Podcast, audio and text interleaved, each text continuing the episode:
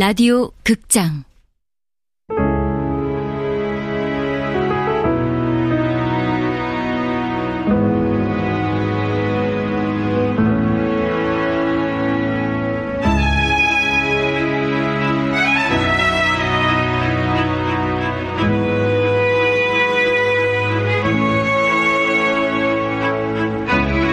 하란사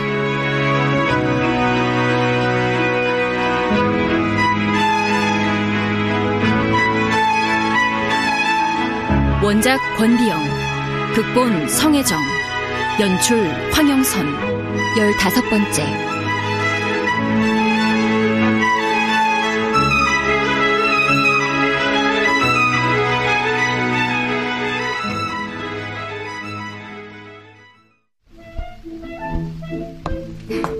자, 많이 먹어?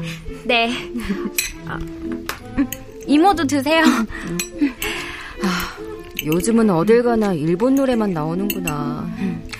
네 또래 아이들은 모두 이런 곳을 좋아한다면서? 저는 일본 빵은 맛있지만 일본 노래는 별로예요. 어릴 적에 일본 노래 듣다가 어머니한테 하도 혼이 나서요. 자오기는 어머니가 무섭느냐? 이제 어머니가 무서울 나이는 지났죠. 제가 벌써 18인데. 어머나, 자오기 네가 벌써 그리 됐어? 네. 올해 고등과 졸업반이잖아요. 참 세월도 무심하다. 그래, 넌 졸업하면 뭐 할 테냐? 대학과로 진학할 테냐? 모르겠어요. 아버지는 유학을 가라고 하시는데 어머니는 별 말씀 안 하세요. 그냥 제가 원하는 거 하라고요. 아, 네 엄마 정말 안 되겠다. 그런 말은 나도 하겠네. 그러니까요. 엄마는 오늘도 학당에 나가셨지? 네. 이런 날 하루쯤은 예배 끝나고 같이 맛있는 것도 먹고 그러면 얼마나 좋아. 엄마는 요즘도 학당 기도실에서 예배 드리시니? 네. 휴일에 집에 못 가는 기숙사 학생들이랑 모여서 예배 드리세요. 그것도 이 나라 여성들을 교육하는데 중요한 일이라고요. 그래. 엄마같이 참된 스승이 많아져야 여성들이 깨치고 이 나라가 산다. 자옥이 너 복불 걸렸니? 어. 다 나은 줄 알고 약을 안 먹었던. 아, 병원에 가봐야 하는 거 아니냐? 집에 가서 약 먹으면 돼요. 엄마는 네가 너무 허약하다고 걱정이 많으셔. 엄마가요? 진짜예요?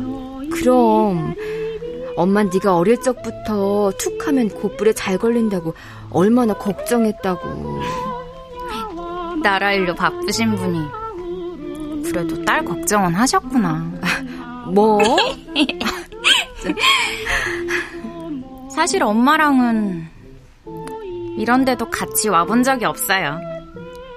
에이, 이럴 줄 알았으면 이모 딸로 태어날 걸. 그러게 말이다. 자오가. 네. 너 어릴 때 하나님께 기도드렸던 거 말이다. 요즘도 그러냐? 하나님, 우리 엄마 좀 조금만 바쁘게 해주세요. 네? 이렇게 말이다. 아니요. 이젠 안 그래요. 안 들어주시는 이유가 있겠죠. 하나님은 어머니를 더 가치 있는 곳에 쓰셔야 하니까. 음, 우리 자옥이 다 컸네. 다만 궁금할 때가 있어요. 어머니는 저를 사랑하실까? 그걸 말이라고 해. 그런데 왜 나를 한 번도 바라봐 주시지 않을까? 딱 하루만이라도 온전히 나만 생각하고 나만 봐주시면 안 될까? 어머니는 내가 어떻게 하면 나를 바라봐 주실까?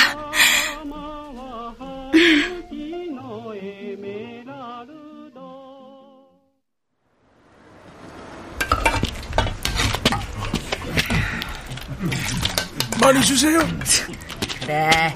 이렇게 줄 서니까 얼마나 좋아. 자, 많이 먹어. 예. 아줌마. 아, 그래. 오늘 쇠고기 국밥 나온다니까 왔구나. 오늘 북촌마님은 안 오셨네요. 응, 바쁜가 봐. 아, 네. 왜? 더 주랴? 어, 아, 아니요. 어, 저기, 아줌마. 왜? 3월이요. 3월이가 왜? 시집 가서 잘 살죠? 뭐? 남의 집 시종이라고 어디 막 이상한 데다 시집 보내신 거 아니죠? 뭐야 이놈아? 넌 내가 그럴 사람으로 보이냐? 그리고 이제 와서 네가 3월이 걱정은 왜 하는 게야? 아유, 아유, 밥 안 먹을 거면 저리 가. 가, 가. 영수야. 어, 어.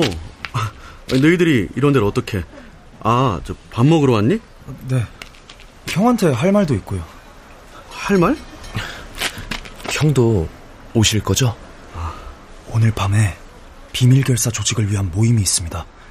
장소는 그때 말씀드린 대로입니다.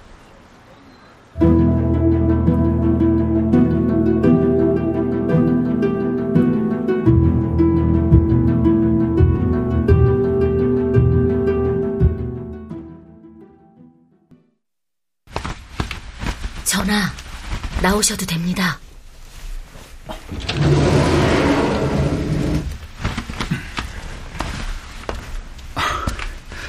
모처럼 이 비밀의 방에서 편히 쉬었어. 아, 학당에서 오는 길이요? 네. 이번에 이화학당 대학과도 전문학교에서 학교로 격하가 됐다면서요. 네. 보성 전문학교도 마찬가지고요. 최고의 고등교육기관인 전문학교를 자꾸 없애서 지식인들의 배출을 최대한 막자는 속셈이죠. 걱정입니다. 한 나라의 미래와도 같은 교육이 말살되면 그 나라는 끝인데 말입니다. 저들의 무단 통치가 도를 넘었어요. 저들의 식민 지배 방식은 역사상 유례가 없는 가혹한 방식이라 하지 않소. 조선 총독은 내각의 감독도 받지 않고 일본 천황에 직접 예속되어 무소불위의 권력을 휘두르고 있어. 총독의 총칼 아래 독립운동도 주춤한 상황입니다. 이러다가 독립운동의 길이 점점 멀어지는 건 아닌지 걱정이에요. 그런 말 마시오. 아, 가뜩이나 요즘 곳곳에서 변절하는 자들을 보면 힘이 빠지는데. 게다가 저와 함께 힘을 보태야 할 사람들이 자꾸만 사라집니다. 무엇보다 그 두 분은 잃는 게 아닌데 말입니다. 란사가 그동안 많이 힘들었겠구려. 박에스더 여사는 폐결의 액이었다고요. 네. 그분이 조금만 더 제 몸 생각을 하고 건강을 돌봤다면 지금쯤 얼마나 큰 힘이 됐을까요? 외과 수술로는 바게스터 박사를 따를 자가 없었는데요. 병원 진료만으로도 과로를 하고 있었는데 집으로 찾아오는 환자들까지 단 한 번을 마다하지 않았답니다. 참으로 아까운 사람을 잃었습니다. 윤정환 씨는 조선으로 돌아올 생각은 없다지요? 그런가 봅디다. 나라가 강제 병합되고 그 이듬해 아들을 데리고 북경으로 떠나버리면서 그러더군요. 외놈 땅이 돼버린 조선에선 더 이상 하루도 살 수가 없다고요. 그래도 윤 여사 역시 그곳에서 독립운동을 지원하고 있다는 얘기를 듣고 있습니다. 그 옛날 여자 유학생 환영회가 있던 그날의 경희궁이 오늘따라 몹시 그립습니다. 나 역시 그렇소. 하지만 우리까지 나약해져서야 되겠소. 아, 아버님이 폐물을 좀 내어주셨소. 란사가 맡아 처리해 주시오.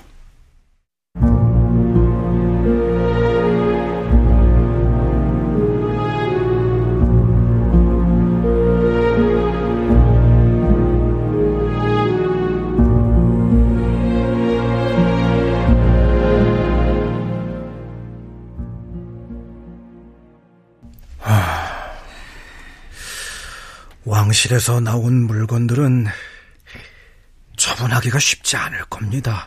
그런 걸 살만한 사람이면 여간 부자가 아니어야 할 텐데.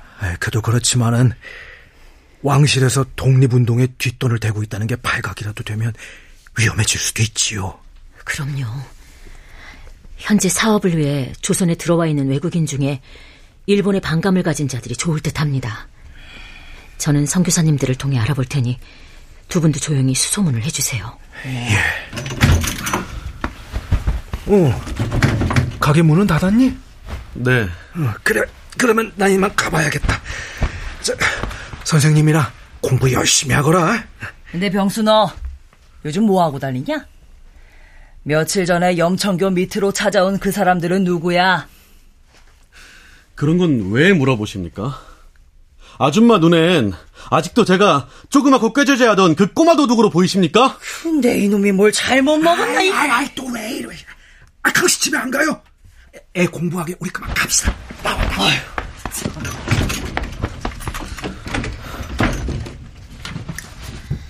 방금 자매님 말씀이 무슨 얘기냐, 병수야? 그 사람들이라니? 야학에 다니며 알게 된 학생들입니다. 전문학교 다니는 아주 똑똑한 아이들이에요. 근데 그 애들이 왜 널 찾았더냐? 비밀 결사를 조직 중이니 동참하라고요. 그날 밤 모임이 있었는데 너도 갔었느냐? 아니요. 그날따라 가게 일이 많아 가지 못했는데 모임을 주동했던 그 두 아이가 일경에 끌려갔답니다. 뭐? 병수야. 그날 가게 일이 없었다면 너도 거기에 가려 했더냐? 잘 모르겠습니다. 그런데 한 가지 확실한 건 제가 만약 잘못되면 주인 아저씨는 물론이고 이 가게에 오시는 북촌 마님, 강씨 아줌마 그리고 선생님까지 줄줄이 잡혀가신다는 겁니다. 너도 알고 있었느냐? 우리가 이 골방에 모여 무슨 일을 하는지? 제가 바보입니까? 그걸 모르게. 벌써 그 세월이 얼만데요. 그래. 그럴 거라 짐작은 하고 있었다. 그럼 너도 이제 어린아이가 아니니 우리한테 함께 하자고 하지 그랬느냐? 저를 믿지 못하시거나 아니면 뭐 다른 이유가 있겠거니 했지요. 병수야. 네. 우리 모두는 너를 믿는다. 그리고 너를 아껴. 그 사실만은 의심해선 안 된다. 그게 정말이십니까, 선생님? 이런 무식한 놈이 속고만 살았더냐? 책이나 펴라.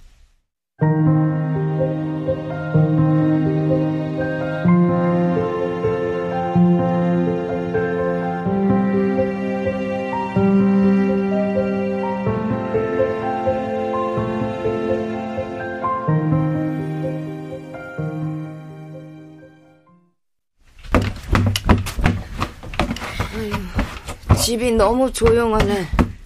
마님은 날마다 일찍 나가 밤늦게 들어오시고 별감 어르신은 허구날 출장이시니. 어르신 오늘 오신다지요? 동경서 오시는 길에 일본 물건이나 잔뜩 사오셨으면 좋겠네요. 저, 저, 저. 마님 들으셨으면 또 욕 한 바가지는 들었겠다. 아이, 그나저나 자오가 씨 이제 깨워야 하는 거 아니냐? 어젯밤에 또 아팠다면서요? 어. 밤새 고열로 잠을 설쳤다고 깨우지 말랬는데. 아, 그럼 학당은요? 오늘 하루 쉬겠단다.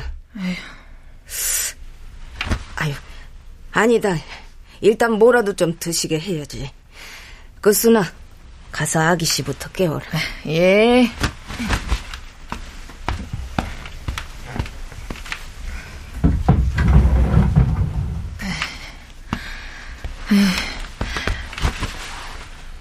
아기 씨, 아기씨, 자옥 아기씨, 이제 그만 일어나.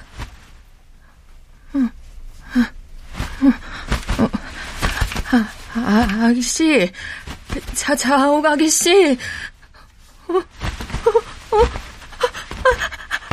아, 아기씨, 아, 아기씨, 왜 이러세요?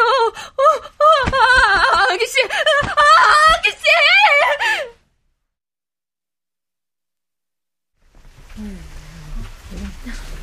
니들은 이문의 모임에 계속 나올 거냐? 왜? 너 안 다니게? 너 원래 시 쓰고 소설인가 뭔가 그런 거 쓰고 싶어서 문학회 들어온 거 아니었어? 그랬지. 근데 난 그냥 문학을 하고 싶은 거지. 독립운동을 하고 싶어 여기 들어온 게 아니거든. 어, 그게 무슨 말이야? 하란사 선생님이 매일 그러시잖아. 시대 정신을 담지 못한 문학은 문학이 아니라고. 난 사실 순수한 문학을 하고 싶다. 문학은 인간의 삶을 노래하는 것이다. 또한 문학은 나의 마음이 타인의 마음을 헤아리려는 노력 없이는 불가능한 것이다. 그러니 조국을 잃은 아픔과 고통을 외면할 수 있는 마음으로는 진정한 문학을 할 수가 없다. 그럼 최남선 선생님의 해에게서 소년에게 같은 시는 문학이 아닙니까? 그럼 아니다. 거기 나오는 해와 바다의 상징은 무엇이더냐? 일본의 선진 문화를 잘 받들어 앞으로도 힘차게 이 사회를 건설해 나가자고 노래하고 있지 않느냐? 그것은 시대 정신이 아닌 일제에 굴종하며 저들의 비위나 마치려고 생존 본능으로 쓴 글이다.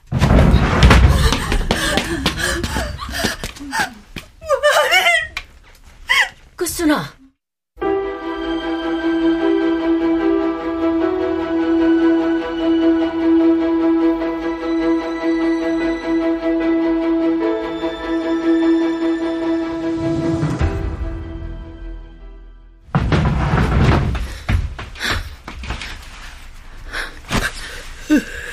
왔어.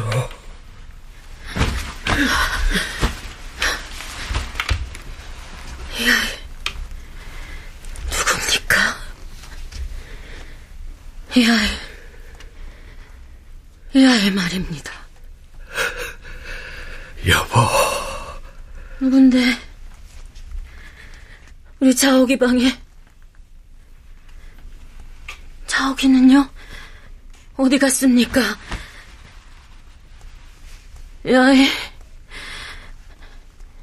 야이가 정녕, 정녕 우리 아기 맞아요?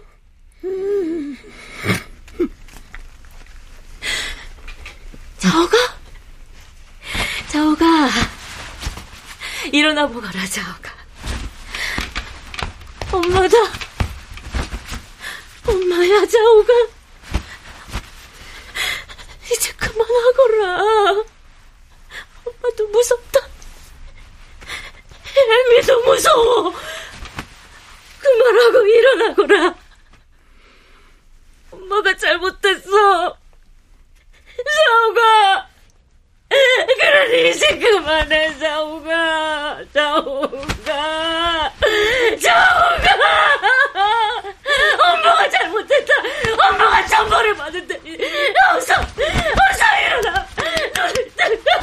어서 일어나거라. 어서. 어서 일어나거라. 여보, 여보. 왜 이러시오? 정신 차리시오, 제발.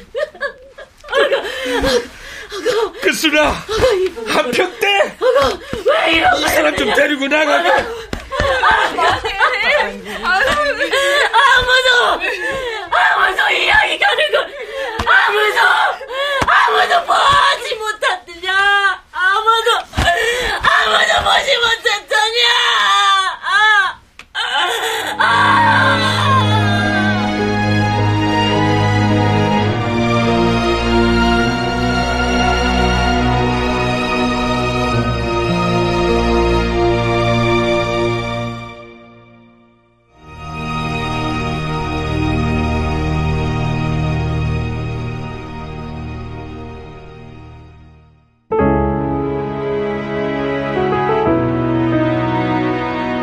라디오 극장 하란사 권비영 원작 성혜정 극본 황영선 연출로 15번째 시간이었습니다.